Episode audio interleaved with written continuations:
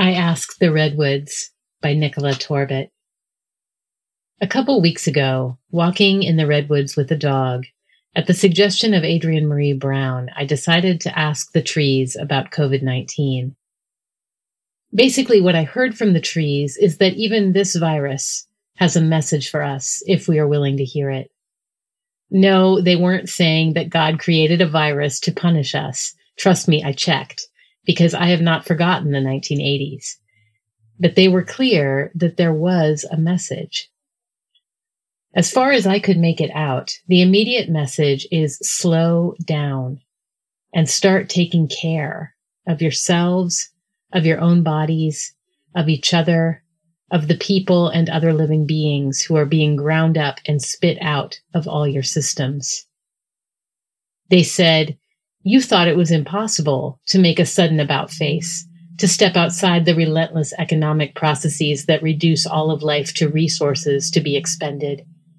You said, we know we have to change everything in the next 10 years, but we can't imagine how.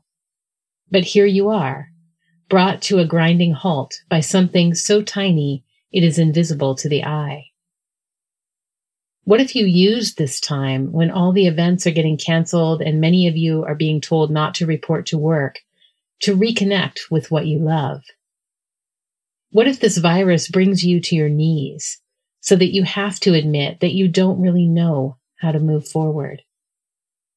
And then what if you started reconsidering how you've been living and then reaching out to each other, especially to those at most risk and talking about what you long for and noticing the redwoods and the daffodils and talking to us too. What if? Two days ago, I was again walking in the redwoods and I asked them, would it be better for you if we were gone, we humans? They were dumbfounded by the question. They said, Oh, honey, only a human could even conceive of such a question. We would never desire or imagine we could benefit from death. That's your kind of thinking.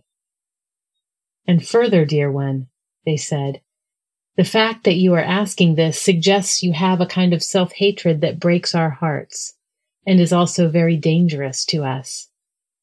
You humans hate yourselves deep down for what you have done, and you will not be able to stop doing escalating harm until you stop hating yourselves.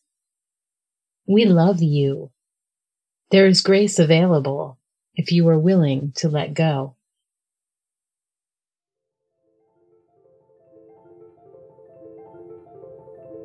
Nicola Torbett walks dogs for a living in Oakland, California, and engages in justice work to stay alive.